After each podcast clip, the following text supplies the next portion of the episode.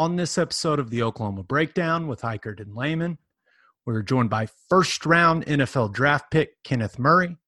We talk about his draft experience, what he's doing now to get ready for the season, his college career, and the legacy he hopes to leave at OU. Before Kenneth's interview, we discuss all the positive news in the world of college football, with the NCAA paving the way for college football players to come back to campus.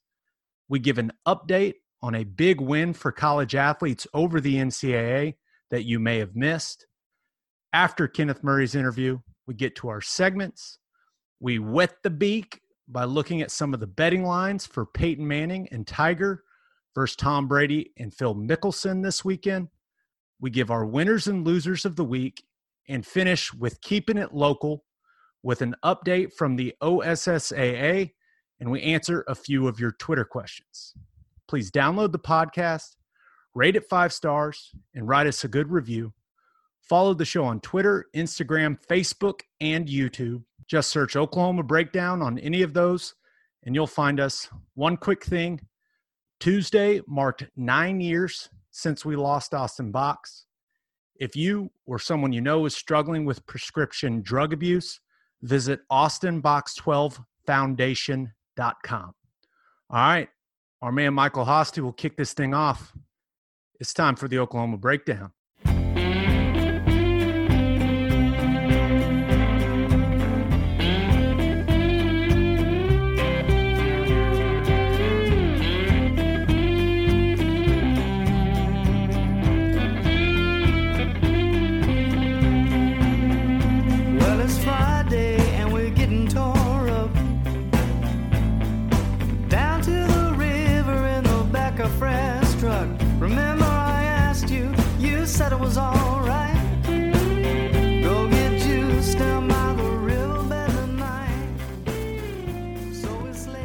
It's a beautiful Thursday, May 21st.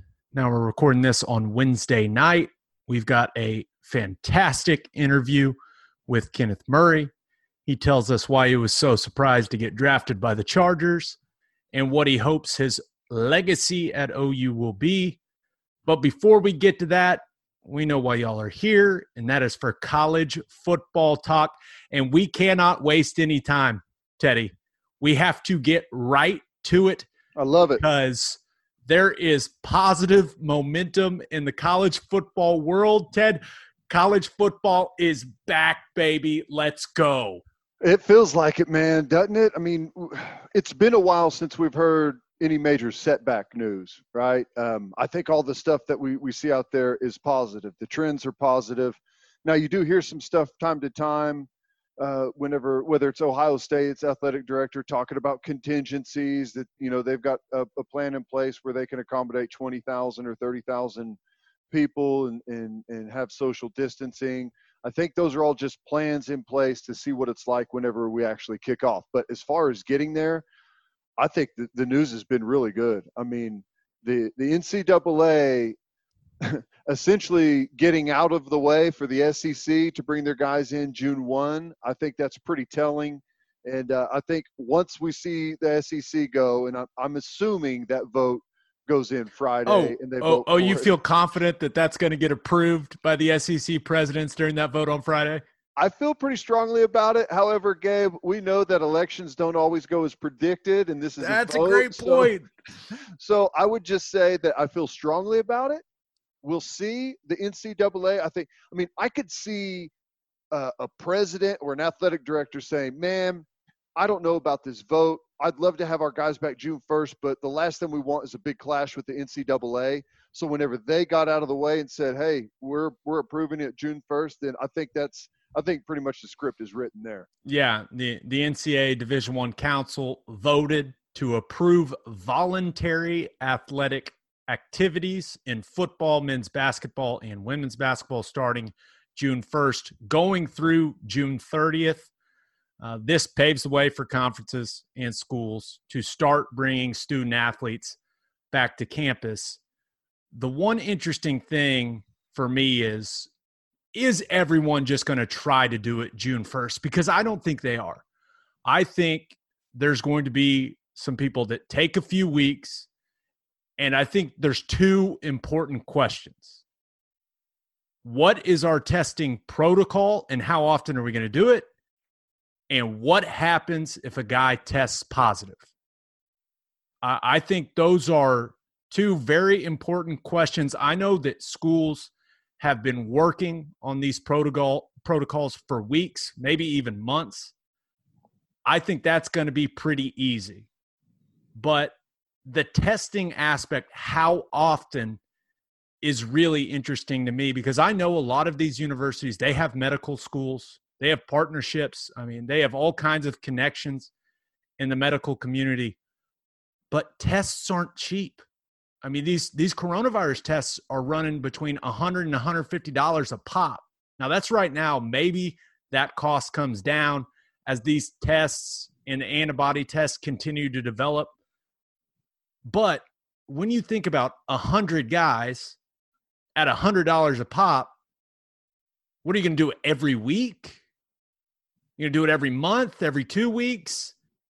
Because every day, I mean, that turns out to be really, really expensive. And when you already had the NCAA tournament get canceled in basketball, they're already missing that revenue.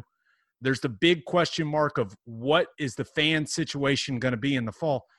Teddy, I'm not sure there's a bunch of athletic departments that are ready to cough up $1,000 a day, $10,000 a day on coronavirus tests. I mean, is it like drug testing where they randomly select guys to give them a coronavirus test?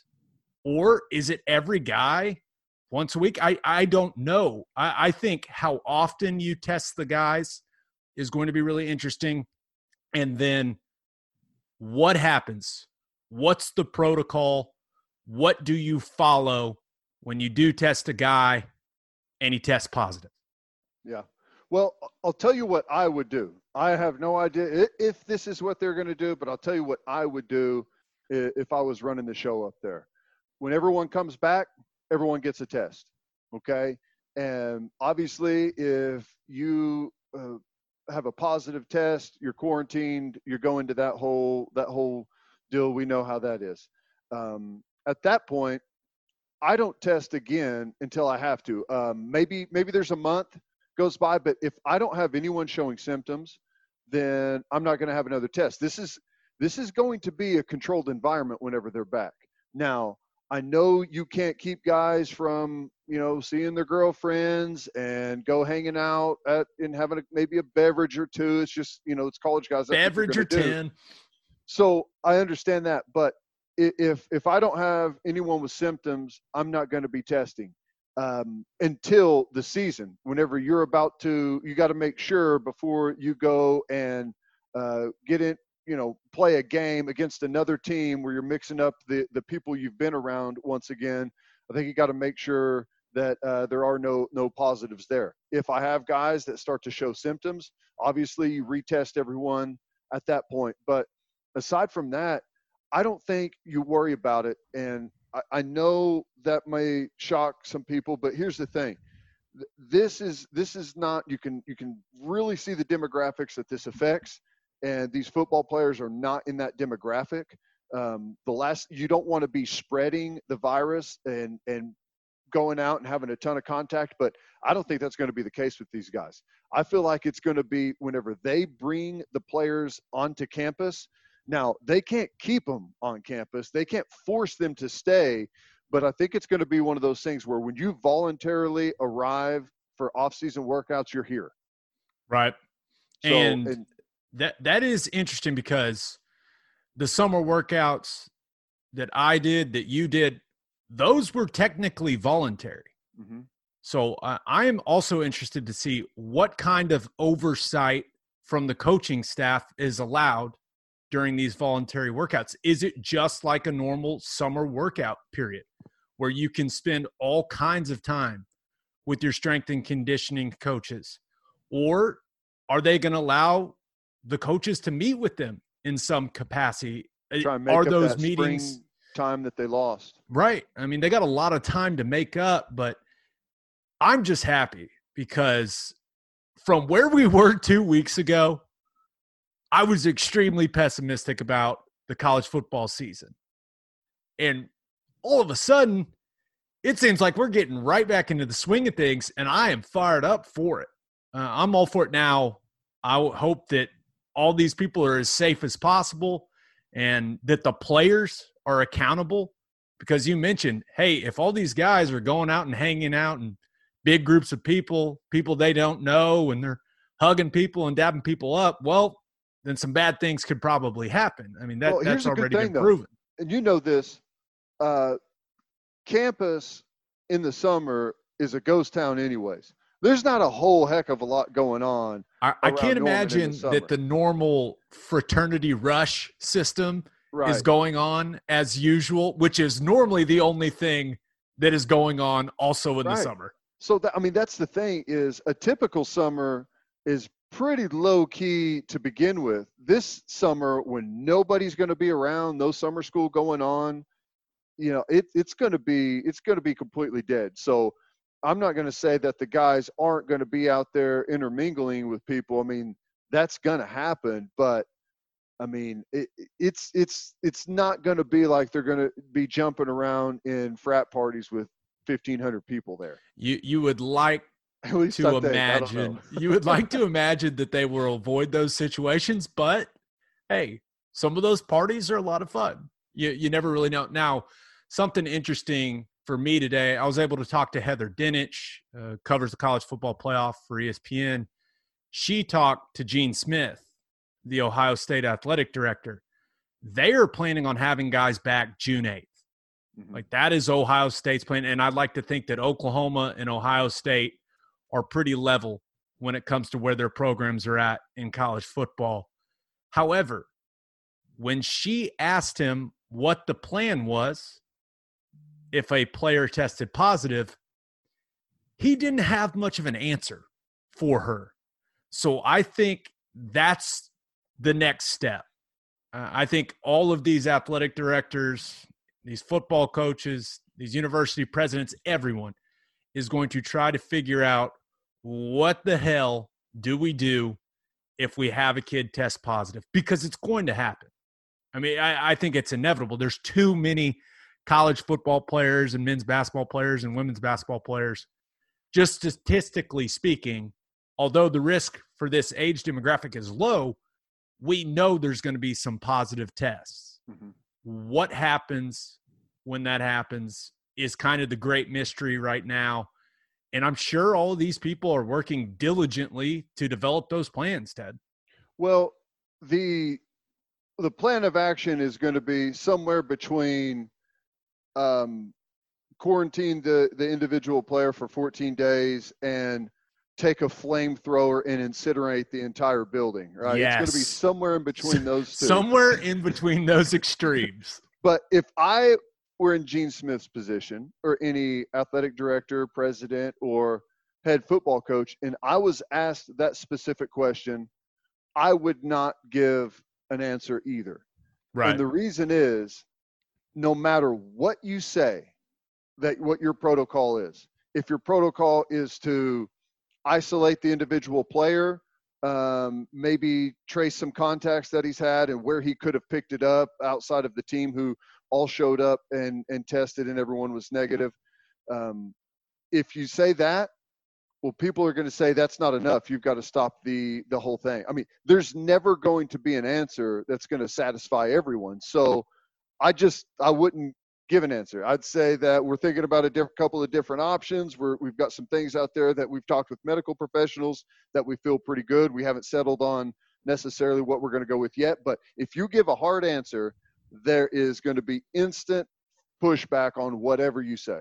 Yeah. I'm just really I'm really curious if this situation pops up, because I think there is some advantage probably to keeping your protocols that you've established a little vague, right? Give yourself some flexibility. I think everyone would understand that.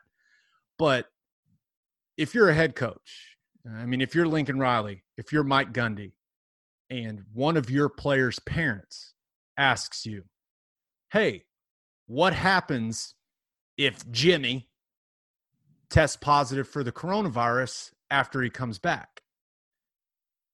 I would not want to be a head coach in that situation with a parent asking me that question and not have a very specific answer, a very specific plan laid out to bring them some comfort. Because, Ted, I'm sure they have one. Right. You know, the number one thing when you recruit, you walk into those living rooms and you said, hey, you can trust me with your kid. I will take care of him. I will do whatever he needs. I will keep him safe. And they will. They're going to have a plan. I mean, and that's not a lie. There's no better place for you to be than on a college campus in one of these football programs if you were to test positive for coronavirus. I mean, I know obviously you don't want to bring that virus there to that environment, but you've got top-notch medical professionals looking after you. You're going to get a ton of care, and they'll be looked after 100%. The first thing I would say to the parents is, I'm sending him back to your house. I mean, that's where he's going. Have you not had enough? Right. You can keep feeding him. You can take care of him. Yeah, have fun. And I do wonder if there's going to be some players that don't show up. Now, I don't think there's going to be very many because the whole message of accountability and you got to take care of the man next to you and basically everything that guys learn growing up playing football, not showing up to a voluntary workout pretty much goes against all of that. So you certainly don't want to face the judgment of your teammates if you didn't show up because you just said, yeah, no, I was too worried about the virus. Now, maybe there'll be a couple of guys, but I think we're going to see 99% of college football players when they're allowed. And I know that Bob Bowlesby said that Big 12 presidents seem to be trending more toward the middle of June. We'll see if they still feel that way, if SEC schools are working out in football facilities on June 1st. That could change some things, but maybe not. Maybe the Big 12 will slow play it. Cautious leadership in the Big 12. So I wouldn't be surprised, though, if all of a sudden middle of June maybe becomes June 8th. But I just know that I am absolutely fired up that it looks like we're going to play college football on time. The conversation has gone from, is college football going to be played, to, hey, how many fans do you think we can cram in this thing? Right. Without making too many people mad. Like, oh, how do you – 40,000? It's probably 40,000, right? We're still uncertain, but we're uncertain about some different things, which is good, right? Not talking about a spring or a split season. A couple of quick things. I think the early part of June is probably going to be most likely to happen. Here's the kicker, though. If the SEC votes for June 1 on Friday – Clemson, Ohio State, Penn State, they're not going to sit back and let – We'll be there June 2nd. Yeah, exactly. That's what I'm saying. It's like once the SEC, once that domino falls, everyone's going to show up June 1st. Now, here's the interesting thing. What does the Big 12 vote look like? Because when you talk about Lincoln's – what he said last Thursday – which he came out and was, very direct in what he said. It's kind of rare for him. Like, he can't backtrack on that. Right. So that's a great point. Big 12 votes June 1st and the school showed up June 1st. Remember, Lincoln Riley doesn't get a vote. Well, I know. So I know you would assume that the leadership, Joe Harris, Joe Castiglione there at Oklahoma are kind of united with Lincoln Riley in that viewpoint. Now, we don't know that for a fact, but we kind of assume that. But things have changed, right? Well, that's what I'm saying. Things have changed. Like, if the Big 12 votes June 1 and teams show up June 1, Oklahoma will not be back June 1, my opinion. I think maybe June 8th, June 15th. Somewhere at the earliest. I kind of think you're right. I think that he can't be that stern in his statement and then it opens up June 1st and be like, well, yeah, I guess if everyone else is doing it, it's okay. So do you think, just from, you know, public perception, right, which is important whether we like it or not, if Lincoln Riley brings his guys back June 15th, do you think he doesn't catch a bunch of heat from the media? Does it have to be July 1st? I don't know. I mean, that Gordon Gee in West Virginia, they're going to be back. That old man, the president of West Virginia, said, put the pads on me. We're strapping up. Let's roll. I mean, I haven't heard anyone – Lincoln Riley's really the only person I've heard, at least recently, make a statement like that. So, it's – you know, it'll be a big talking point whenever it happens if, you know, we play Tennessee second game of the year. If Tennessee's starting June 1st and the rest of the Big 12 starts June 1st, and Oklahoma doesn't start, well, it's going to be a big talking point for a long time. You go out there and win football games, no one's going to care. Right, no one cares. But if the rest of the country starts on June 1st and we don't start until later and we lose an early football game, you know just as well as I do, Gabe, we're the first place everyone's going to go. Yeah, and no one will care about the coronavirus. No one will be like, hey, everyone had to deal with it. Why weren't we back June 1st, like the rest of the teams in the country? And the truth is that going to be the difference between winning a game in the middle of September, whether you're back June 1st, June 8th, or June 15th? No, it's not. But that doesn't change the narrative. If you lose an early game, it will certainly be brought up. There's absolutely no doubt. So, and I'm also, when it comes to the Big 12, does the vote, does it have to be unanimous? Does everyone come back at the same time? The Big 12's been pretty united throughout this whole thing under Bob Bowlesby. But I'm sure some of the – I mean, does Chris Kleiman want to get back to work with his guys as soon as possible? I mean, they're already back in the office. They started Monday. So Texas is working to get back. I mean, you know, Tom Herman, he's in the office. Now he has to get his temperature checked and answer this questionnaire, and he's – got to jump through some hoops to get into DKR, but he's there. Have you traveled to China within the last 24 hours? No, not to, what happens if someone says not sure on that questionnaire question? Now, one thing that also, so that NCAA Division I council meeting, one big thing came out of it, kind of got swept under the rug, probably because people understand, and that is they're going to put off the one-time transfer waiver. So that legislation will be developed in January of 2021, and I'm sure it'll be passed then, and it'll go into effect in the 2021-2022 academic year. So all these people wondering if guys can get that one-time transfer and be ready to go before this season, that's not happening. That is going to get delayed, and I think that makes perfect sense with what's going on with the coronavirus and the uncertainty and football just now getting fired back up here in June. I don't think anyone wants to have to deal with those transfer waivers. And now some players, I'm sure, are upset that this whole thing happened and that hasn't gotten pushed through. But I bet head coaches are absolutely thrilled, because if anyone is going to hate this, it's going to be head coaches. Yeah. You're going to have to recruit every single guy on your roster every year. You know, it's just going to add more to what the coaches already have to go through, you know, and I don't know. We'll see. I'll tell you something that I think is interesting. You know, although I don't think this is going to happen, it seems to be trending in the right direction there as well. But what's the situation if the Pac-12 doesn't get it together and they don't play football? I will personally call Peyton Sewell and beg him to come play left tackle for OU. And I do mean beg. I will beg him, because he's quite possibly the best player in the country. Yeah. And if he is a free agent, we got to do what we got to do. Ted, I got to do what I got to do. Here's the problem.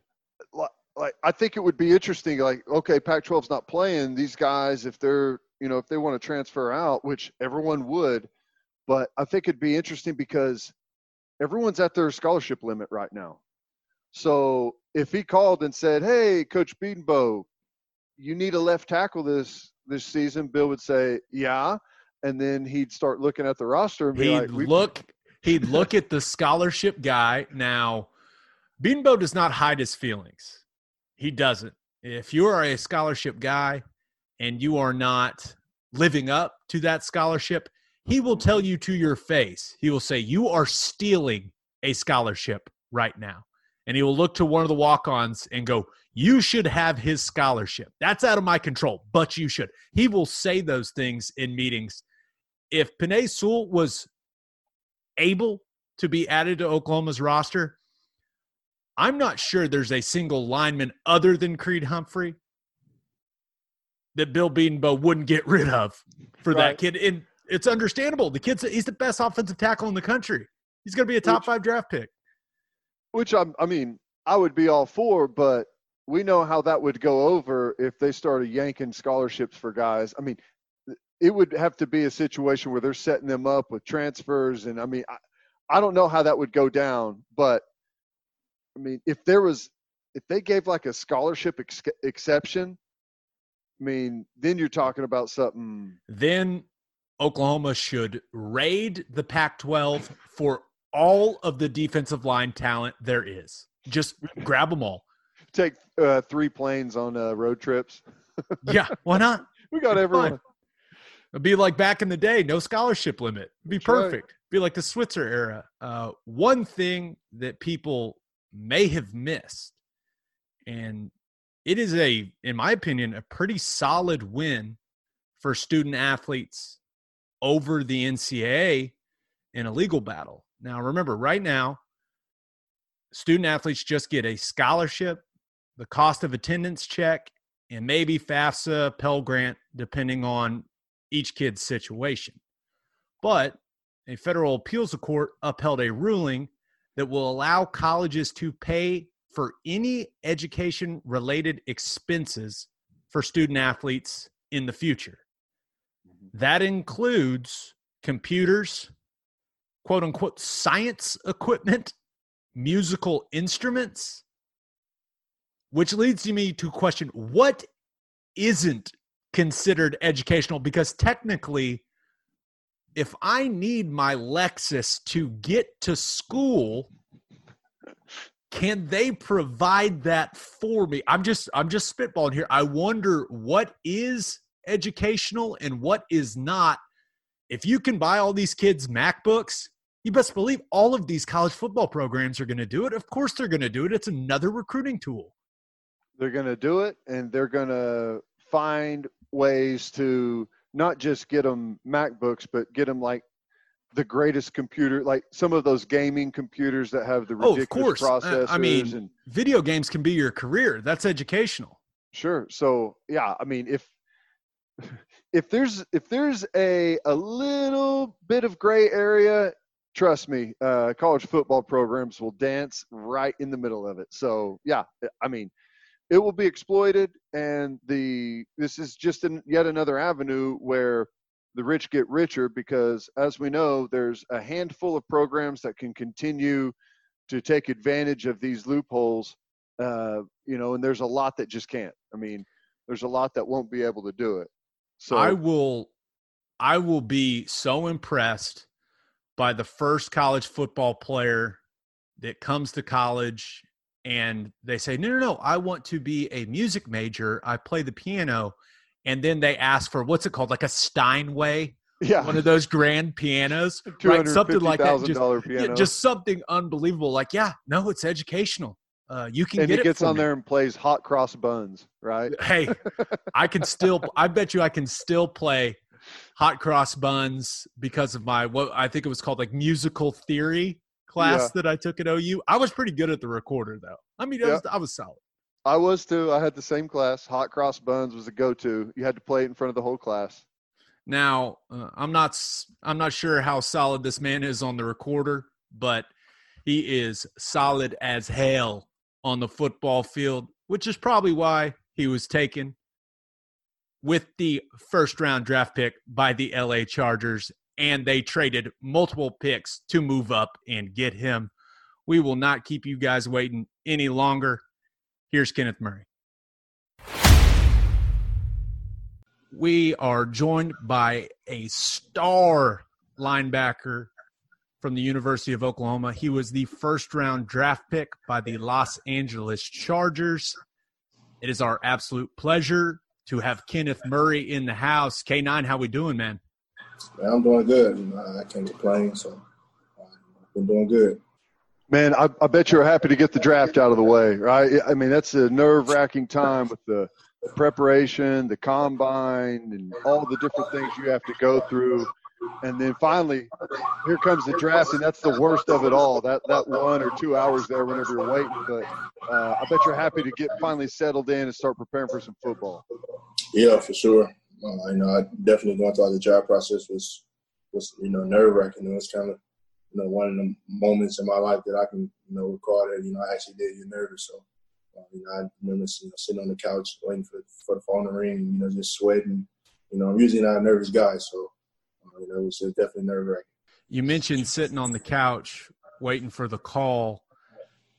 Is it true that when Tom Telesco called you, it actually came from an Indianapolis number? Yeah, that's 100% true.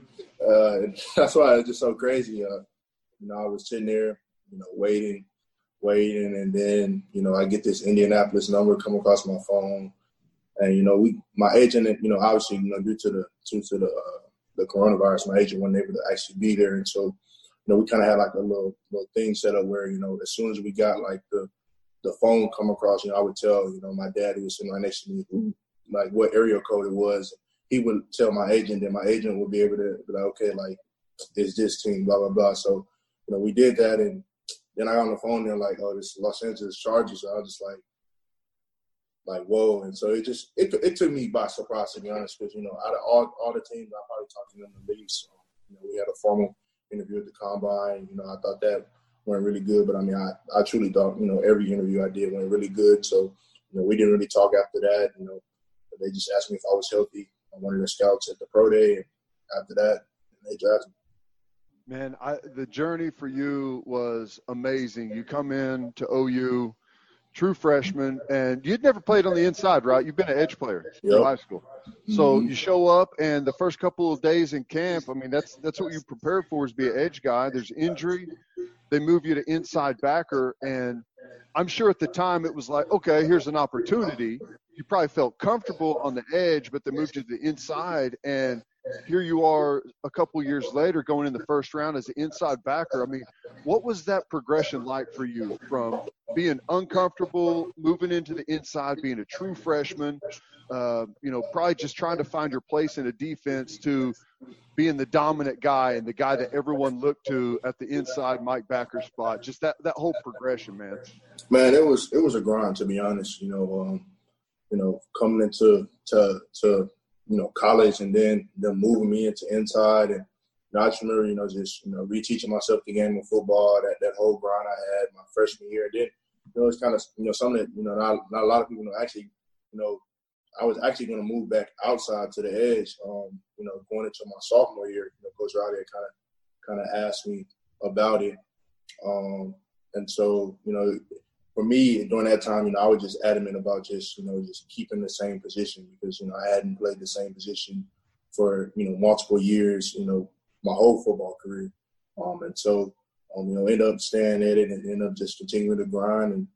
And, like I said, it was just a grind, and I just grinded it all the way out, and it got me to this point. And it's with the coaching staff change, what was the most difficult part of adjusting to Alex Grinch and Odom and just their demanding style? What was the most difficult thing going from Mike Stoops to Alex Grinch? Well, I think the most difficult thing was just, getting everybody on board. You got guys like myself and, a few other guys who, we live, eat, and breathe ball. So, for them to come in and say, that's what we're going to do, like, I'm like a kid in a candy shop when you tell me that. But then, when pretty much, majority of the guys, they don't feel that way, that's where you got to start being able to change the culture. So I think, just overall, just getting everybody on board, getting everybody on the same page of what the standard is, and just going out there and achieving that standard. And if you don't, then, it's unacceptable. And so just getting everybody on board. I definitely think, we had our growing pains going throughout the off season, but it paid off during the season. So what's it been like for you here recently? I know it's been, I mean, it's already new to begin with, trying to transition to the NFL. It's an off season you never experienced before. And then all of a sudden, obviously, we've got the virus stuff going on, and it's a virtual off season. What has that been like for you? Has it been difficult to stay motivated and you know, keep your workout routine going and stay on the film and playbook and stuff, or has it been pretty seamless for you? No, I mean, I've always been a guy to be extremely motivated. You know, I'm always going to put the time in. You know, as far as my workouts, you know, my workouts kind of been the same. You know, we're still able to get out to the track and stuff like that. And my trainer converted his gym into, I mean, his garage into a gym. So, you know, as far as the weights and the training and stuff, it's been good. But I think just overall, I'd probably say the most difficult thing right now is just obviously, you know, just being, you know, in meetings and learning the playbook stuff all virtually. You know, it's real good to have that human interaction with your teammates, that human interaction with your coach. And, you know, it's definitely, you know, a little bit different, you know, just, you know, sitting at a table and being on the phone or on Zoom for, you know, 6-7 hours out of the morning all the way into mid-afternoon, just going through meetings, trying to learn the playbook and just going over and over and over again about it. And, you know, you don't really have that interaction. So, I think that's probably what's the most difficult part about it, but, you know, I'm still burning it out. What have your interactions with Gus Bradley been like? Now, Gus was my coach at the Senior Bowl, so I am familiar with that man's energy and enthusiasm, but I assume he's been the same way in the virtual meetings. Man, you know, unwavering energy. You know, that's just, you know, who he is, and you know, I love that about him. And so, you know, that's definitely one of the first things that I took away from him, you know, speaking to him for the first time is, you know, just his energy and, you know, just overall his mindset. You know, it kind of – his whole philosophy of defense kind of really reminds me a lot of Coach Grinch, his philosophy. So, you know, when hearing that, you know, it just made me excited. I love Gus. He was my linebacker coach at Tampa Bay for a very short period of time. But a guy I spent a lot of time with, Kenneth, is Richard Smith. What do you think so far about Richard Smith? I mean, he's a great man. I mean, dude that just loves the game, but, you know, he's extremely tough. You know, he demands a lot out of you, and, you know, I love that about a coach that's going to push me. You know, he cares about it. You know, you definitely can tell that when talking to him and being around him. So, you know, I've been enjoying it, you know, just trying to soak up everything that I can. You know, me and him, you know, we meet a lot, you know, between, you know, meetings with the group, meetings without the group. So, you know, we definitely, you know, spend a lot of time together. Let me ask a follow-up, Gabe, real quick. Has he picked a player that you remind him of and he wants you to be like? Not really. I mean, we kind of went over something like that. I can't really remember, to be honest. But we went over kind of the first meeting that we had. He actually took out, like, this little film cut up of me from college. And just was going through that and talking about different guys and, you know, how I reminded him of a few different guys. So, you know, he definitely, you know, thinks I have attributes to be great. So he whenever I first – he was in Detroit whenever they drafted me. So Richard Smith was my coach, and he had this deal where he was trying to get me to play like Bill Romanowski. So everything that I did, he'd call it the Romanowski effect, and he wore me out with that. But I want to tell you this story. So draft happens, and all the rookies come in for rookie minicamp. And so the linebackers meet, and I think there's three of us. There's me, there's a kid named Alex Lewis from Wisconsin, and then I think there was an undrafted kid, so there's three of us. And we're in this meeting, and Rich is like, he's very direct, he's very loud in his meetings. He drops about 5,000 F-bombs. Okay. So we're in this meeting, and it's like 10 o'clock at night. We just flew in. We've had to do a bunch of stuff, and this is our first meeting. So we're sitting there, and I look over, and Alex Lewis is asleep. And about the time that I see he's asleep, Rich turns his head and sees that he's asleep. And he jumps up and he makes a fist and he gets right in his face. And he screams at him, "If you ever fall asleep in my meeting again, I'll hit you right in the effing mouth." And I remember, and that dude was just like, and I remember thinking, oh my God, this is going to be just like college. But I loved Rich, man. He was fantastic. That guy, he's brutal. And I saw that you said that you've been doing some track stuff out there on the track. Keep doing it, because he he made me a much better player, but he's intense. Kenneth, now I know you're a guy, you have extremely high expectations of yourself, and you're going to bring your best. But when you look at what the Chargers did to move up to draft you, I mean, they went from 37 to 23. They clearly had a high value on you on their draft board. Does that increase your sense of urgency to succeed, or do you feel like you have to live up to that? Do you feel that at all? Nah. I mean, for me, you know, I probably got that question probably 5 to 10 times the last, few days. For me, it's simple. My expectations are always higher than what anybody could ever label on me. So at the end of the day, it's no pressure for me. I understand what type of player I am. I understand what type of work I'm going to put into it. And at the end of the day, I'm confident in the way that I prepare. I'm confident in what I've learned from Oklahoma. And, I'm just confident that, I'm going to be able to go in there and make an impact on that team. What's the guy? Have they given you guys any instruction as to what might happen when you might be able to arrive, or mini camp, or just kind of what's going to happen over the next month or two? It's all up in the air. We did our rookie mini camp this past weekend virtually. So, but right now it's just been meetings. During the week, and it's all up in the air. Nobody. They're talking about reopening a facility, but that's only to pretty much, the business staff and some players that are rehabbing, but, nobody really knows. So, I mean, it's just all up in the air. Now, when the draft happens and the other rookies come in and you bring the undrafted free agents, and usually there's some rookie meetings where you get to know your draft class, the guys coming in with you, and you talk about various aspects of being a professional. Are you guys having any of those meetings as a rookie class, or is it straight ball right now?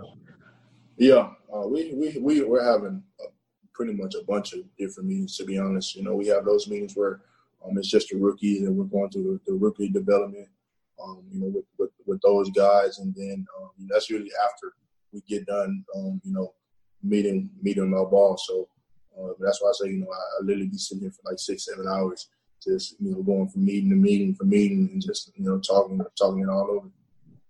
What's the game plan as far as X's and O's? Have they told you? Are you playing Mike? You playing the Will? Like, kind of, what are the expectations on that defense for you? Well, Coach, I'm talking to Coach Smith. I mean, he sees that I have the athleticism to be able to play both. Right now, he mainly wants me to focus on the Mike position generally because of my leadership ability. But, definitely learning both is something that I'm doing right now. I'm taking them both in because at the end of the day, I never know, what might happen. So, just learning both, being able to go in and compete. Now, I got a weird question for you, K9. So, going back to a tweet you had on January 10th of 2017, right. You said, 3 years from now, I will be a first-round draft pick as an OLB, just wait, 100 football emoji. You win the first round, but technically not an outside linebacker. So I know you tweeted out, I did it, and that's true. You were a first-rounder, but – do you feel like you let yourself down because it was that inside linebacker instead of outside linebacker? Nah, I should have just said linebacker. It's just crazy how God works, to be honest. Going through our high school, probably like 2 or 3 different times they tried to move me inside linebacker, and I was just always like, nah, I'm a passer. Like, or nah, I want to be a safety. Like, I don't want to do the trash in there. And you know, it just was for me. It's a position for me, position that fit me, and ultimately I couldn't run away from it anymore. So, you know, I had to make that move, and it's what's best for me. So the truth is, you were going to come back for your senior year, and then you remembered the tweet and thought, "Oh, I got to be right, so I've got to go to the NFL and go to the draft." No, but seriously though, what was that decision like? I mean, was there a point where you knew, okay, yeah, I've played myself into the draft this year, first round? Is there a moment where you felt like that was going to be your decision, or was it really right up to the end? Well, I mean, obviously it was a goal coming into college.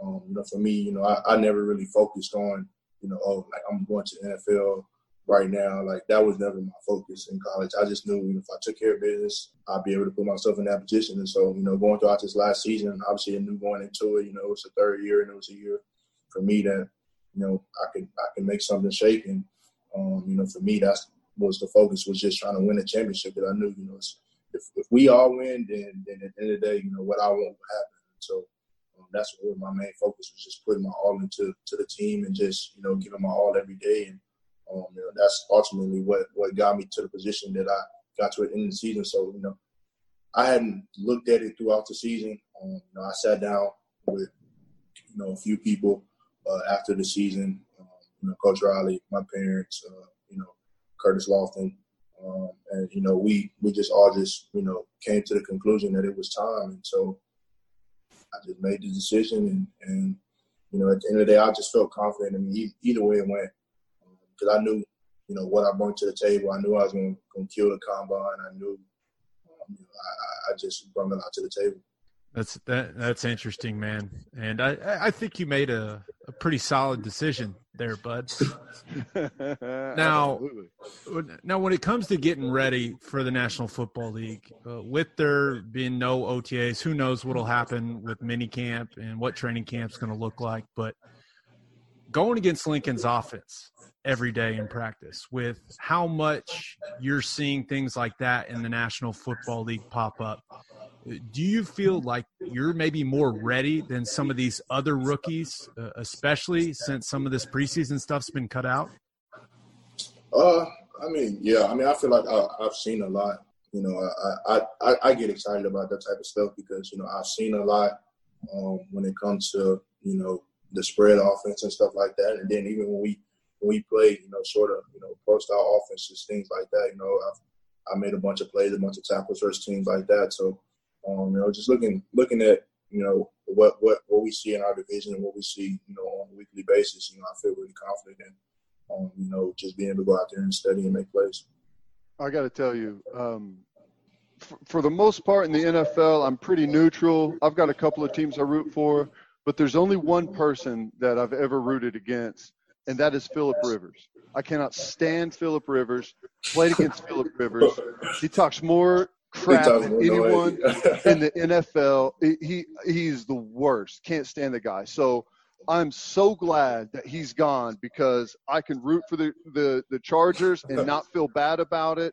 So This worked out beautifully for me, because I'm going to be right there with you, which, by the way, you guys do have a nice young quarterback coming in, plus a nice old vet in Tyrod Taylor. So that's going to be pretty fun. Like, It's awesome for you because you're the first rounder on defense, but all the pressure is going to be on the quarterback. You don't have to worry about it, man. Yeah. Yeah. So, I mean, it's going to be good. I'm excited for the season. I'm just ready to get back out there.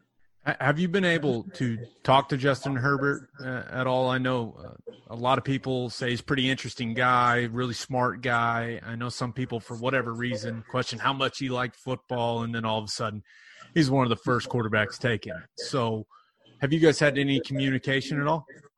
Oh, we chopped it up a couple times, you know, throughout meetings and stuff like that. But other than that, you know, not really. You know, he's, you know, where he's at in California getting ready, and you know, I'm here, so, you know, like I said, you know, meeting over virtually is kind of just been different for everybody. So, you know, it's not really as much, you know, interaction as it would be, you know, if we all were just in the same building, going to work every day. Now, one thing you became very well known for in Norman, other than saving people's lives via CPR, is your work in the community. Is that something you're planning on doing in Los Angeles? It always seemed like it meant a lot to you. Is that something you're planning to continue in the National Football League? Oh, yeah, of course. I mean, you know, it's my obligation to do that, you know.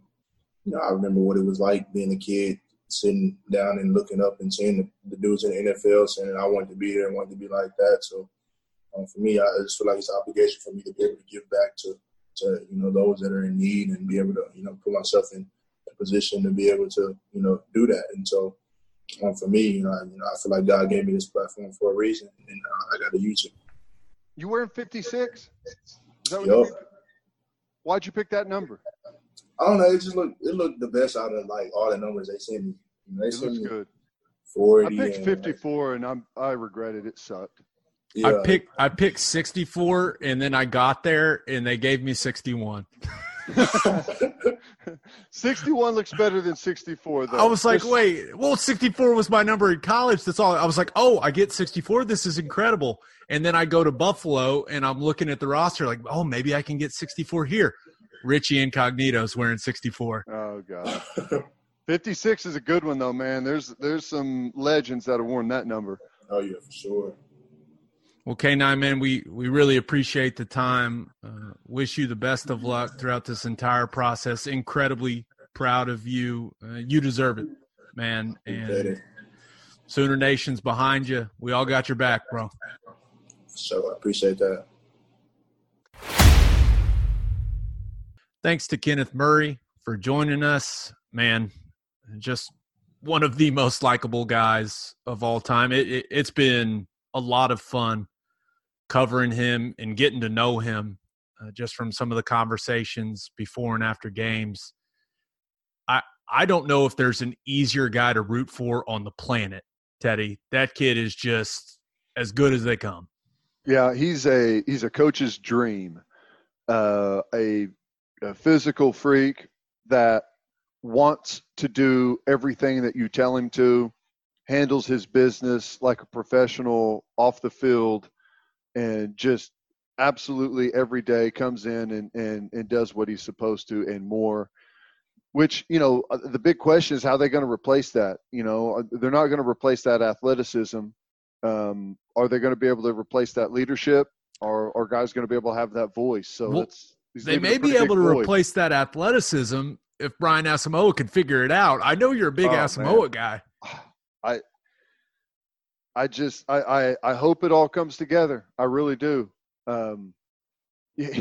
He put out a tweet the other day, and I'm trying to remember what it said. I'll have to look it up, but it was something like, I know what I'm capable of, or all this stuff. And I was like, okay, well then there's no excuses then, right? I mean, is that what you're telling us? Like, because it's time. No, he could be an absolute freak on the field. I mean, we'll see what happens. Yeah, but certainly big shoes to fill at the middle linebacker position for whoever steps into them there at Oklahoma.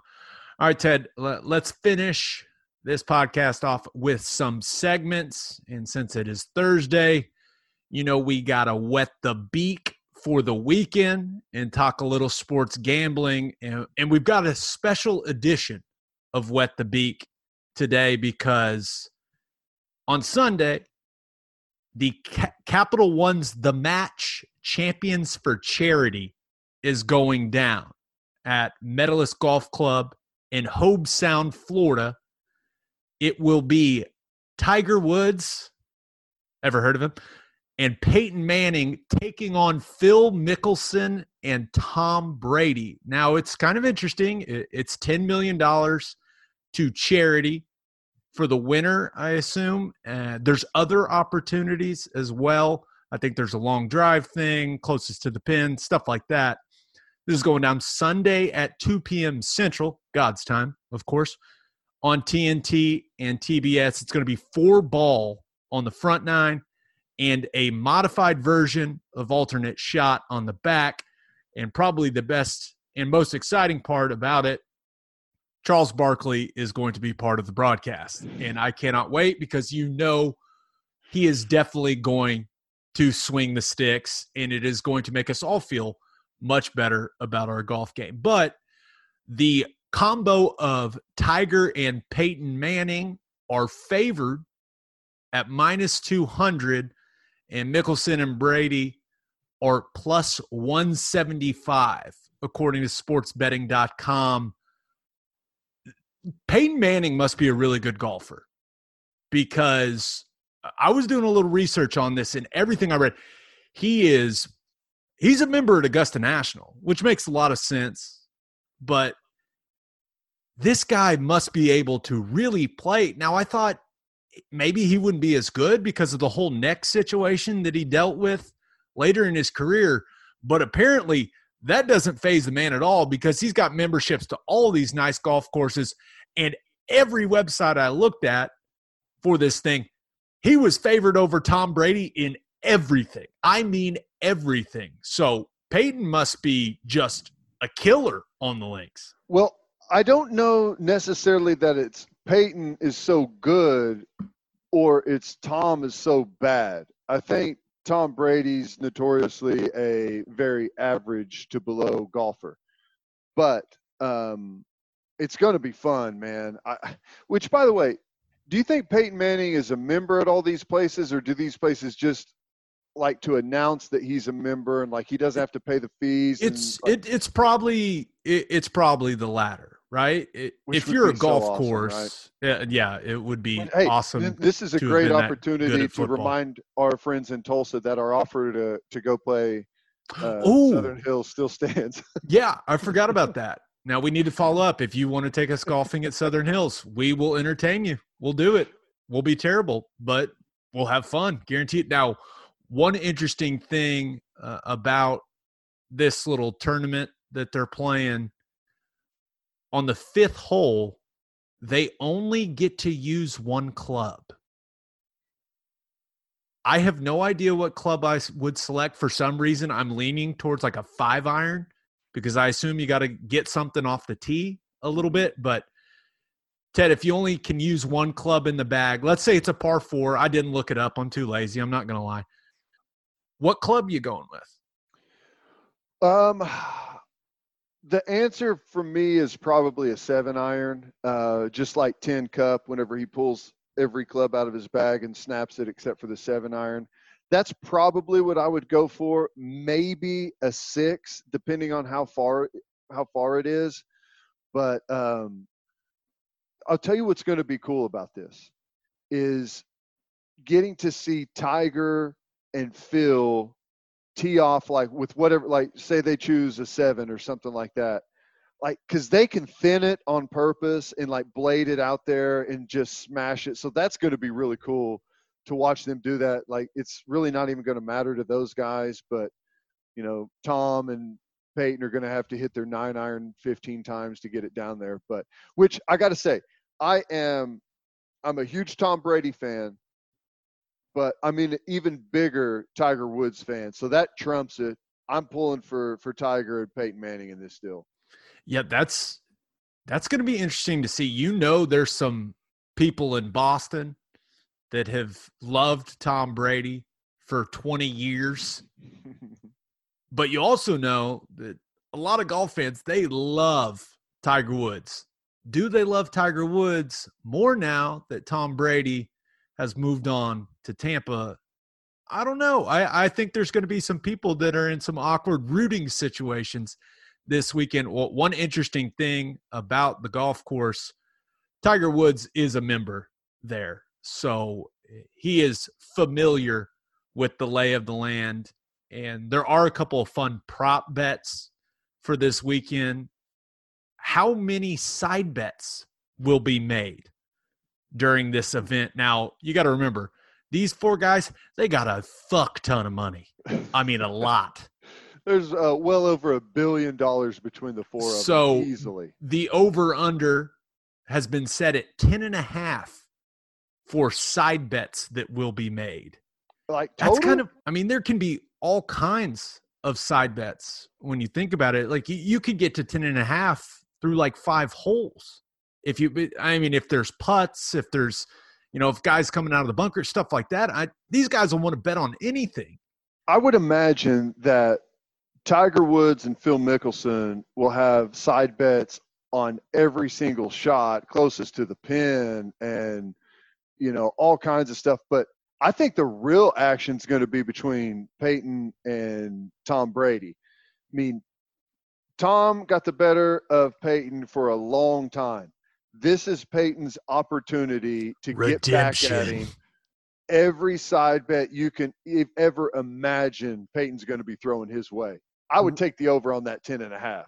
Are there any amounts of side bet? Is there any amount of money that Peyton Manning can win off Tom Brady this weekend that will make him feel better about the whole Super Bowl rings difference between the two? I don't think there is, but it certainly won't make him feel worse to beat his ass in golf.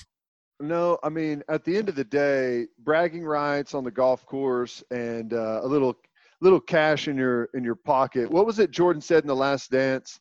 Like, why? Someone's like, why are you playing here for $20? And he's like, I just wanted to know that I have your money in my pocket, no matter how much it is.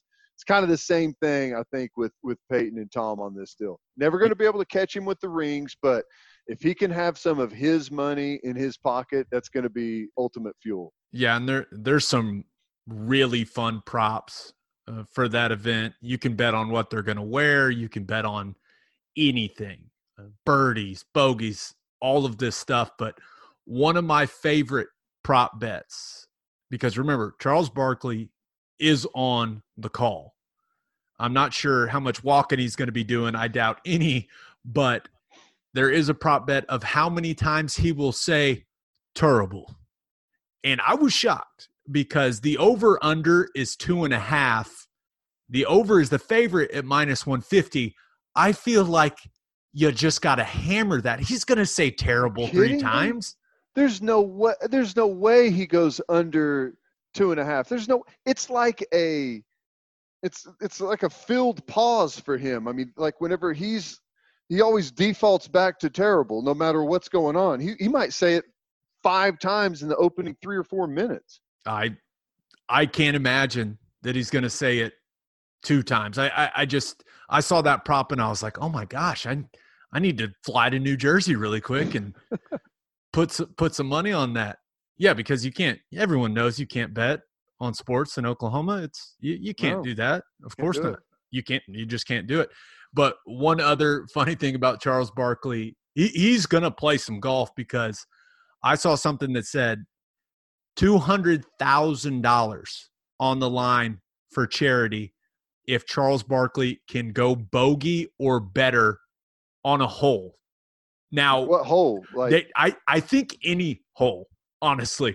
I think they could let him play the entire golf course, and if he goes bogey or better on it, $200,000 to a charity of his choice. He's got – I know the swing is bad, and I'm sure that they will play that a million times, and you can bet on that as well. Believe me, saw the prop, but I just can't imagine he can go bogey or better. And I feel bad for charity. Now he'll probably still end up giving the $200K. Everyone knows how Charles Barkley rolls, but I just can't imagine that happens, Ted.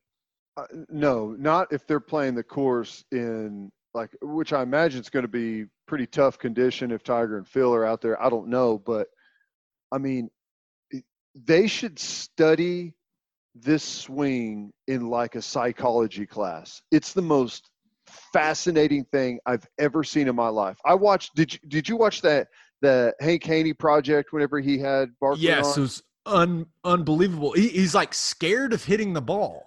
It's like a phobia. And it's the strangest thing, man.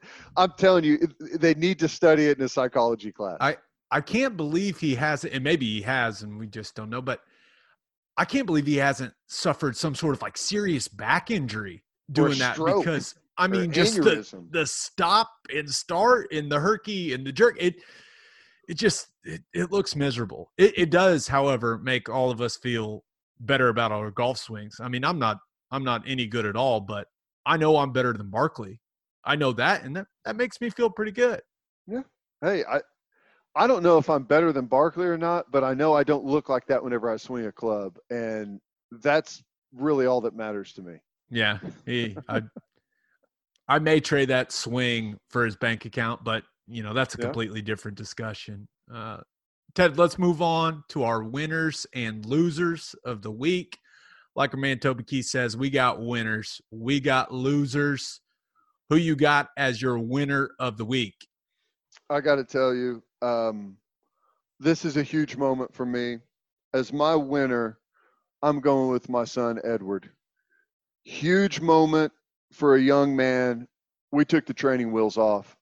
Okay? What? We took the training wheels off the bike, and he rode it like a champion. It was like he'd been riding it without training wheels for a year. I finally convinced him. He was, you know, he was not into it. He was talking me out of it. No, I like training wheels. They're fun. I'd rather just keep them. So finally I just took them off. I told him start pedaling him. I pushed him off, and off he went. It was, I don't know, maybe I enjoyed it more than he did, but as a dad, watching your son having that moment was just the coolest thing ever. I loved it. I assume it's very similar to when I let Lonnie and McKenna out at night and tell them both to go potty, and they both do it in sync. And I'm like, yeah, I trained that. I did that. No, but that's awesome, man. Now I cannot relate. I have no kids, but did he look scared at all? Because there is that moment where you realize, oh, I better figure this out, because the only way I'm stopping maybe is me falling over. Yeah, that was the one thing. We didn't really go over the stopping. You know, whenever you've got the training wheels on, you just stop pedaling and get off. But I'll give it up to him. He learned it on the fly and did a good job. He's yet to crash. Now, I know the big wreck's coming at some point. You know, he is getting maybe a little bit too confident for himself. No. But, you know, he likes to talk to everyone and tell them to watch. And I'm like, dude, look, just keep your eyes forward, watch where you're going. So the big wreck is coming. It's the big one. There's always the humbling moment whenever we think we've got it whipped, and it puts us in our place. I can see the skinned knee now, the skinned palm. It's going to be a learning experience for our man Edward, but it's going to be great. Well, that's exciting. Now, conversely, Ted, who you got for your loser of the week? The loser of the week are all of the Pizzagate conspiracy theorists out there that say Michael Jordan did not have food poisoning from a pizza. He was in Las Vegas gambling and drinking and partying. Well, a gentleman showed up, Craig Fite, says he's the one that cooked the pizza. He was the Bulls fan.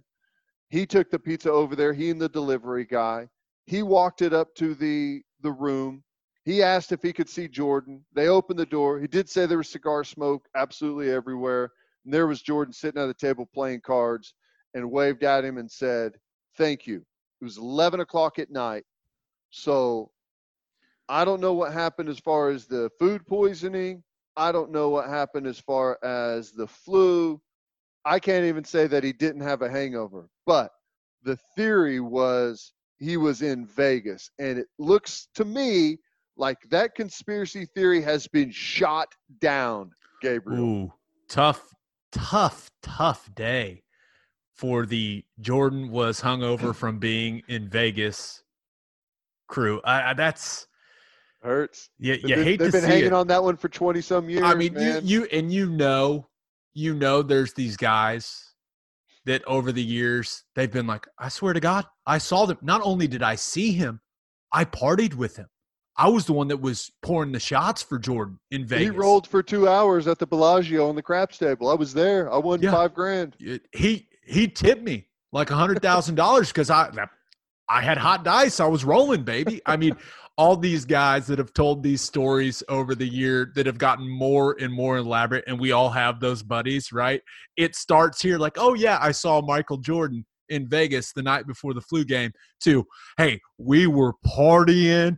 The girls were all over us. We were popping champagne, smoking cigars. Like, it's escalated. He wanted me to fly back with him to Utah to watch the game the next day. He asked if I wanted to play in the game. I said I couldn't. I said, you know. Still got this bad ankle. But I do feel bad for some of those guys that have been telling that story for years, and all their buddies are like, the pizza guy said he saw him in the room, so he wasn't in Vegas. Dan, this dead ringer. I swear he looked just like Jordan. Like him. I swear. That's a tough scene for those boys today. But for my winner of the week, it's easy, and I'm included in this group. Oklahoma City Thunder fans. Winner of the week. The facility is back open. The NBA comes out today. They say, hey, it's probably we're going to establish some guidelines June 1st probably. NBA, all the players want to get back and play. It sounds like they can be playing as early as mid to late July. Shams comes out today and says that Disney World in Florida is the clear front runner for the NBA to resume their season. Now, they're still going to have to figure out what that season looks like. Are they going to finish out the entire season? Is it just going to be playoffs? We don't know, but a lot of positive momentum for the NBA season.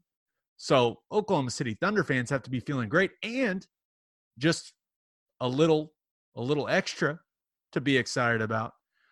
If they do go to just a playoff format, the Oklahoma City Thunder would get the Utah Jazz. Now, if they play the season out, they still could get Utah in a playoff series in the first round.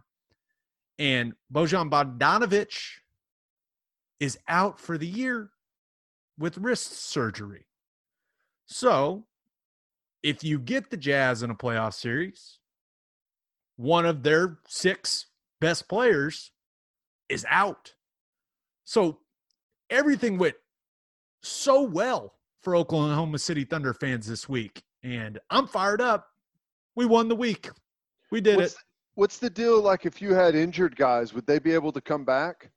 I mean, I'm guessing they would, right? I would assume so. And who knows what's going on with a guy like Andre Robertson, right?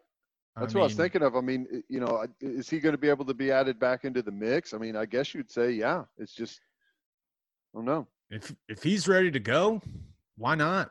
I'm down. Hey, I'm down. Chip and a chair's all the Thunder need, and especially if it's some type of shortened format, because we know if a series is going to go, if it's a 7-game series, almost all of the time, the better team is going to end up winning the series over a 7-game. Like, the more games you play, the better team's got a much better chance of winning. But if they shorten the thing, like if they go 3-game series or something like that, dude, there's no telling what could happen. Yeah, and I think that gets a lot of Thunder fans, myself included, very excited. But I really am just excited that it seems like this season is going to get finished out. And that's the important part to me, because the Thunder were so damn fun to watch. You know, Chris Paul seems like he had resurrected his career. Shai Gilgeous-Alexander was turning into a young star in the league. And then all of a sudden, Rudy Gobert's dumbass strolls into Oklahoma City and it all goes away. So I think everyone, all NBA fans, but certainly Oklahoma City Thunder fans, fired up by the news that came out this week. One more thing. I mean, don't you feel like home court advantage in the playoffs is like one of the biggest things, playing in your home gym? Yeah, especially if it's a place like Denver or Utah, and right, you know, you've got altitude on your side. That's a big equalizer, that they're all going to be playing in the same venue, I'm assuming without fans, or at least whenever they start it without fans. So that's another thing that levels the playing field a little bit for these underdog teams that may have a little bit more of a shot this year. Yeah, and also an interesting side note, remember that Thunder Jazz game got canceled, and it wasn't forfeited or anything like that, and the Jazz were going to have to play without Rudy Gobert. What happens if that game not being played ends up not getting the Thunder a tiebreaker and home court advantage in the playoffs. Right. These are just things my mind think about. My mind right. thinks about it. But I'm just thinking out loud here. Now, for my loser of the week, this is an interesting one. This is my favorite loser of the week we've done since we started this podcast, because the absurdity of it brings me great joy. It just does. So we've seen, leagues across the world get going again, right? You've seen the baseball in Taiwan, the South Korean baseball. Well, South Korean soccer has gotten up and running. Now, no fans, so it's still a little interesting, but they're playing. And South Korea's FC Seoul, I hope I'm saying that right, FC Seoul has been fined a record 100 million Korean won, which equates to 82,000 American dollars, if my conversion is correct. They need to change that. They need to change their denomination. If 100 million equals 82,000, don't you think you ought to change that? I mean, I'm not familiar. I'm not going to pretend I'm well versed in currency conversion. This is just what I read, so I hope that's right. But they were fined a record amount of money for the league for, quote, damaging the prestige and integrity of the league after using sex dolls instead of mannequins to fill empty seats during a match on Sunday. Yes, they ordered sex dolls off the internet, I'm assuming, or from some sort of provider. And the best part about it is fans watching the game were the ones that pointed out that those don't look like mannequins. Those look a lot like sex dolls, which brings me to another question. Who ratted themselves out that they know exactly what those sex dolls look like? That's a good question. I don't know. And I'm not ratting myself out with this next statement either. Okay. Let me just be really clear. Allegedly or something like that. And then it doesn't count. I think those dolls are incredibly expensive. So how much money did they pay to fill a stadium or however many they bought instead of just buying plastic mannequins? Because I feel like we're talking an enormous amount of money they would have had to have spent. Yeah, I think they just filled like a little section. Now I haven't got the exact number of sex dolls that they went with. That's a good question. We may have to price that out. We could. We certainly we'll get our research team on that. But the interesting, you mentioned the stadium, right? Because every good baseball team needs their stadium. Well, the Seoul Facilities Corporation, who owns the stadium, is investigating this whole thing because the team is required to obtain permission from them to do any new advertising in the arena. So not only did they have sex dolls, but the sex dolls were dressed kind of in team clothing. They had some advertising signs. One may or may not have been for some adult sites, but there's the answer to my question. The Facilities Corporation has the power to kick the team out of the stadium that they play in. Wow. Let me guess, the president of the Seoul Facilities Corporation confiscated all the dolls personally. Oh, no. We'll take those. Those are coming with us now that now they are used sex dolls. I wonder what kind of. Never mind. I'm not corporation property. Yeah, I'm not. This moment, I'm not going down that road of wondering how you price a used sex doll on the internet. I don't know. It's an interesting question, though. Now, honorable mention, loser of the week, old OU fans. Now, I'm not trying to be hateful or anything, but OU Athletics comes out. They announce it will transition to digital tickets only, which makes perfect sense with the coronavirus stuff going on. That way, hey, you can bring your ticket on your smartphone. They just scan it. You're good. You can transfer your tickets to people. It's easy, right? It's something that a lot of people have been doing for years now, but you do need a smartphone. Now, OU has said that they will accommodate those that are still living in a flip phone world. And also they will accommodate people whose phones die. I think there's going to be some contingency plans, but Teddy, I feel like this is a direct attack on the olds. I really do. As our man Eddie Radosevich would say, the olds cannot be happy about this. Well, let me just explain to you how exactly this is going to happen. You've already got the metal detectors.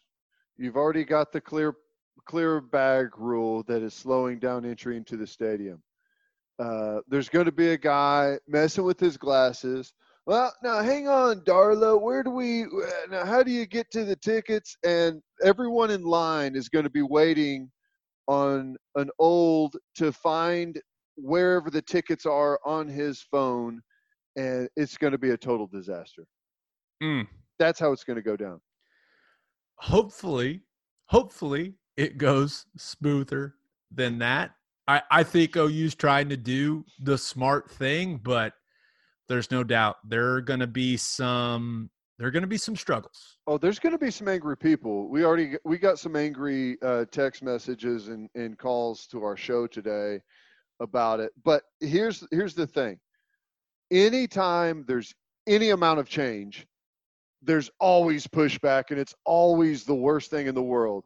But a year or two, sometimes three down the road, it always works out for the better, and it streamlines the process. We'll just have to see how long it takes us to get to that streamlined process this time. Yeah. I think people will adjust, especially the olds. I hope Eddie doesn't have that like trademarked or anything. We've already, you and I, worked through that once this week. So I don't know if you guys noticed, but it now says with Ikard and Lehman on the end of Oklahoma Breakdown. That wasn't just an addition that we wanted to make, but we're nice guys. So we, what's the best word? We compromised. That's the best way to put it. We compromised, accommodated. Yeah. Could we have just spelled Oklahoma wrong purposely and gotten by with it? Probably. Who knows? But, we're nice guys. So we did what we had to do. We did what, we did what lawyers advised us to do. That's what we did. Let's finish this out like normal, Ted. And that is with everyone's favorite segment, keeping it local. I did have some people say that they love this segment. It's their favorite part of the show. So we're going to keep doing it. Now, this is the part where we highlight what's going on in the great state of Oklahoma. And once again, I love when it's sports related. And this one is Cameron Jordan writes an article in the Oklahoman that says the OSSAA is holding a special board meeting Friday to discuss restarting high school sports. And they released a plan. They were going to hold on to it, but they released their three-phase plan. And June 1st through 28th, it sounds like there's going to be able to be strength and conditioning work. Now, there are protocols in place, right? Temperature checks, some pretty strict rules about washing your hands and sanitizing facilities. These guys have to socially distance when they're going through the strength and conditioning work. And it sounds like masks are going to be required for coaches. And it says when guys are spotting, they'll have to wear masks. So I don't know if the guys are going to wear masks the entire time, but seems reasonable to me. You're a high school kid. June 1st, it sounds like you're able to get back in the weight room, Ted. That's phase one. Sign me up. I think this is great. I love it. Get the kids back, together and socializing and building some team camaraderie. And, let's be honest too. Not all home environments are the same. And a lot of kids in not just high school sports, but also college sports, the home isn't always the best place. And right. Being able to go and work out and be around your teammates and be around your coaches. I mean, these coaches are mentors and father figures to kids all across the country. So being able to go and do that, I think, is fantastic. And I think it's going to be great for these kids. Here's the other interesting thing. And I hate to go all the way back to what we talked about earlier, but I mean, I'm just envisioning a scenario where every high school in the state is in off-season conditioning on June 1. All the other Power 5 conferences are in off-season conditioning June 1, and the University of Oklahoma is not on June 1. That would be rather interesting. So if that happens, no one will talk about it. It's fine. It'll just nobody will notice. It'll blow right over. It'll be fine. It'll be there. It won't be an issue at all. But yeah, and that's certainly something interesting to think about. And we'll see what the leadership at OU decides to do. First, we got to see what Bob Bowlesby and the Big 12 and the presidents in the Big 12 decide. I don't even think there's a date on the vote yet. I'm sure it's coming soon, though. But I haven't seen anything. The only vote I know of is the SEC. I haven't heard anything on the Big 10, Pac-12, ACC. I'm sure the MAC is getting a vote together soon. Well, here's the thing. Honestly, I imagine that no one is really they're probably positioned to where as soon as the SEC, if it passes, then it's all going to be okay, and it's done. I feel like it'll be like a wave of everyone agreeing to the same thing at that point. Yeah. Could be wrong. So that strength and conditioning scenario for the OSSAA, that's phase one. Phase two is June 29th to July 31st. And that's where you can start doing some more things. Non-contact football is allowed. So I believe that means just helmets, no pads, no pants, no contact.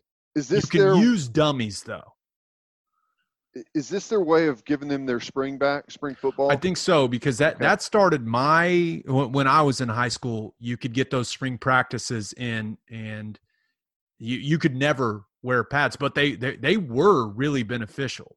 I thought that especially, high school is completely different. You got kids that are going through puberty finally, and all kinds of kids are growing into their bodies, and you got different classes. You're trying to, like you said, develop that camaraderie. In a fall camp, they may have been talked into finally playing football by some friends, and it's the first time they've ever put pads on, and they're going out there to training camp. If you can do this and get just a little bit of a leg up and try and understand a little bit as to what's going on out there, it helps a lot. And I think there is a lot of people that say, well, football without pads isn't football, and that's definitely true, but just going through the movements and learning the concepts and being out there and just experiencing it, that's huge for high school football players. It's huge. One interesting thing in that phase two from the OSSAA is July 15th, unrestricted practice starts for the following sports: band, cross country, baseball, fast pitch softball, and volleyball. I did not know band was a sport. I'm not going to lie. I did not know that is considered a sport. Now, I respect the hell out of people in the marching band because they do something that I can't do, and it's not easy. I did not know that the OSSAA governed band activities. I was not aware of that. I learned something. I'm sure they're thrilled they get to be in their band uniforms on July 15th to go outside and practice marching band. It's going to be I assume it's going to be exactly like drumline. Polyester. It's just it's going to be ruthless. Now, phase 3 of the OSSAA's plan, it just kind of leaves a vague August 1st date. I think, you know, the sports ban, cross country, baseball, fast pitch, softball, and volleyball, they can keep rolling. But I'm kind of understanding August 1st is maybe a reassess date when it comes to high school football in the state of Oklahoma, maybe see where things are at and then get training camp going. But I really was a little confused by phase three. It's probably like you're talking about, as long as there haven't been any setbacks, new waves of the virus, or high school teams that are playing sports having, hot spots where they're having breakouts of infections. They'll probably okay them to start your typical fall camp for the season. Yeah. So I think it sounds like a good plan to me. Yep. It's exciting. I think the phases make sense. Getting kids back involved in athletics, I think it's huge. It's huge. And I won't lie, I was worried about high school football the most. I wasn't worried about the NFL. I was a little worried about college football. But there's been a ton of positive momentum for college football. And now with this going on in high school football, ask anyone that has played in high school, in college, and in the NFL, high school football is the absolute best. So I'm glad that we got this positivity around high school football in Oklahoma, Ted. Are you not shocked? I guess that's not the right term, but are you surprised there's no testing protocol like that? I would think that's why I was so worried. Yeah. That's why I was so worried about high school football, because you knew that these schools, these school systems, they weren't going to be able to provide the testing necessary. You know, they're not going to be able to implement a complicated testing system like these colleges will, like the NFL will. That's why I was so worried about high school football. But yeah, I don't know. Once again, it's the same question as for college. What happens to a high school football team when one of these kids starts showing symptoms? I don't know. Do you have to shut everything down? Maybe in this case you do, which would be really unfortunate. But yeah, I didn't expect there to be any sort of testing guidelines, just because I don't think it's financially feasible for these schools. Yeah. Well, yeah, I don't know. I think that's interesting. You know, I think the school, this is just a guess by me, but you know, you can get tested anywhere right now. You have drive-through testing, right? And it's free. You drive in, you get swabbed. Now, if you're an independent organization and you want to have your own testing process, you have to go through a third-party type of lab to do that, and that costs money. But I think, like, for a school, I would imagine they wouldn't have to do that. I imagine there would be some type of government connection to where maybe they test these kids for free. But I don't know. That's just a guess for me. Yeah. No, that's a really interesting point. And then the question becomes, okay, well, what about the private schools here in the state of Oklahoma? Because, you know, I only care about the private schools. Everyone knows that. Come on. Right. Bishop McGinnis forever. Everyone knows that. But I'm just excited. Because I really was. I was worried about high school football here in Oklahoma, and the fact that these kids are going to be able to get back and lift with their teammates while being safe about it, of course, and socially distancing and doing all the right stuff, then, hey, I'm all for it. But we'll see how – plates clanking again and some dungy, grungy, nasty – hell yeah, runs. Brother. Football. Crank up the Slayer. Now, we got a couple Twitter questions from some listeners, Ted, and the first one is pretty interesting. This comes from Bobby Locklear at B_Locklear8. He says, if y'all wouldn't have went to OU, where would you have ended up? I don't know. I was not a highly recruited kid. I went to camp at OU, and they offered me, and I said, yes, where do I sign before you change your mind? I was scheduled that summer to go – I was going to camp at OU. I left directly after OU to go to camp at Nebraska. And right after Nebraska, I was going to camp at Oklahoma State. So I had 3 weeks of camps right in a row. And I went to OU. They offered me, and I canceled my other camp trips. So probably, had camp gone well, Nebraska, Oklahoma State. I did go to an Arkansas team camp, and I think they were going to offer me there, but I left Houston Nutt hanging and went and got on the team bus with my teammates and left. Wait. You gave Houston Nutt blue balls? I guess, so to speak. Technically speaking. I was we had a combine camp we went to, and I had already signed up to go with my team. So I just went, and they had me at running back the whole camp. And I ran really well. I did well on bench press and stuff that. You could have been, or you wouldn't have been the butt kiss and Bednair. You could have been a running back, and you chose linebacker. You are crazy. I could have been the third string white running back at Arkansas. No, so after the camp, the running back coach was telling me to go up to Houston Nutt's office to talk to him.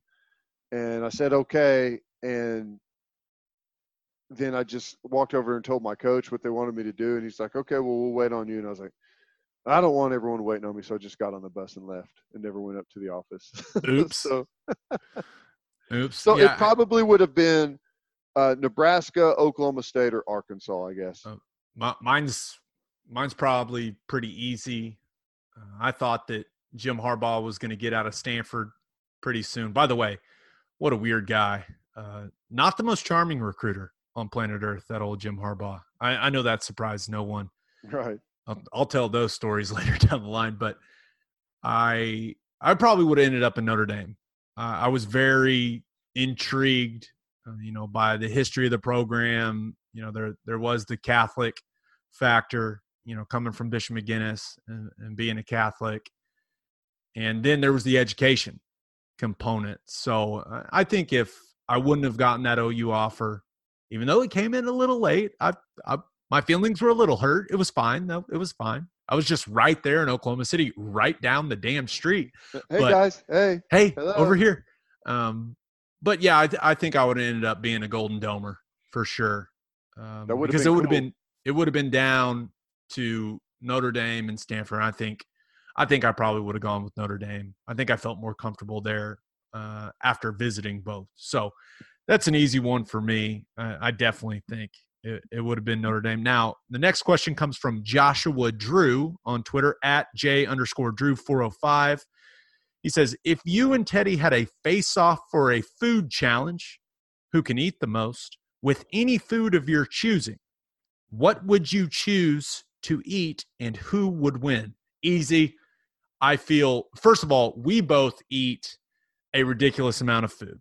We do.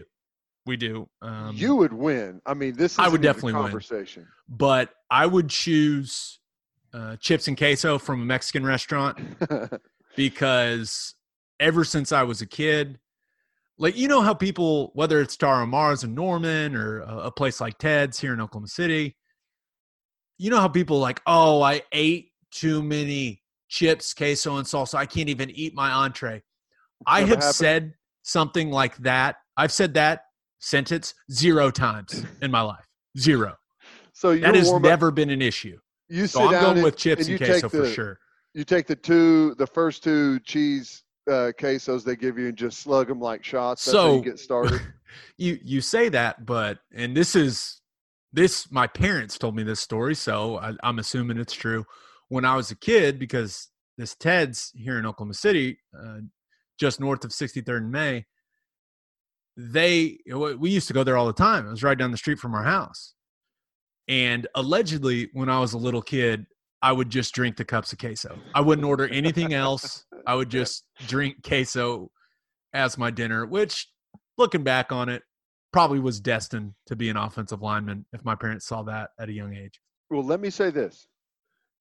If we're going with a volume contest, there's no doubt you would beat me. It doesn't matter the food. It doesn't matter. I mean, you would beat me in a volume contest. Now, if we're going a speed contest, I have a chance.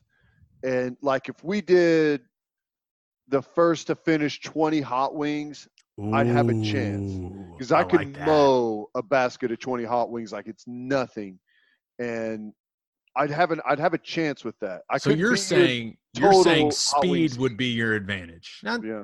Okay. I eat pretty quick, but you seem very confident with the. I mean, you used the word mow when it came to wings, so. I've got a good wing technique. I know you do too, right? And don't we all? I'm not confident, but I'm much more confident in a speed contest than a volume contest. That's all I'm saying. Well, you'd still be the massive favorite. That's fair. That's fair. But we'll never know because I'm making it perfectly clear. We're never doing this. When we go eat together, it's a bloodbath, but we want to enjoy ourselves. All right, Ted, episode 9 in the books. We'll have a new podcast that'll drop the morning of Memorial Day. So, yes, Monday morning. Just a reminder, you can hear Teddy from 2 to 6 on Sports Talk 1400. You can hear me on SiriusXM Big 12 Radio, Channel 375. I hope all of you have a great holiday weekend. Please, please, please, please don't do anything stupid at the lake. Until next time, we appreciate y'all for listening and do what you always do, Oklahoma. Take care of each other.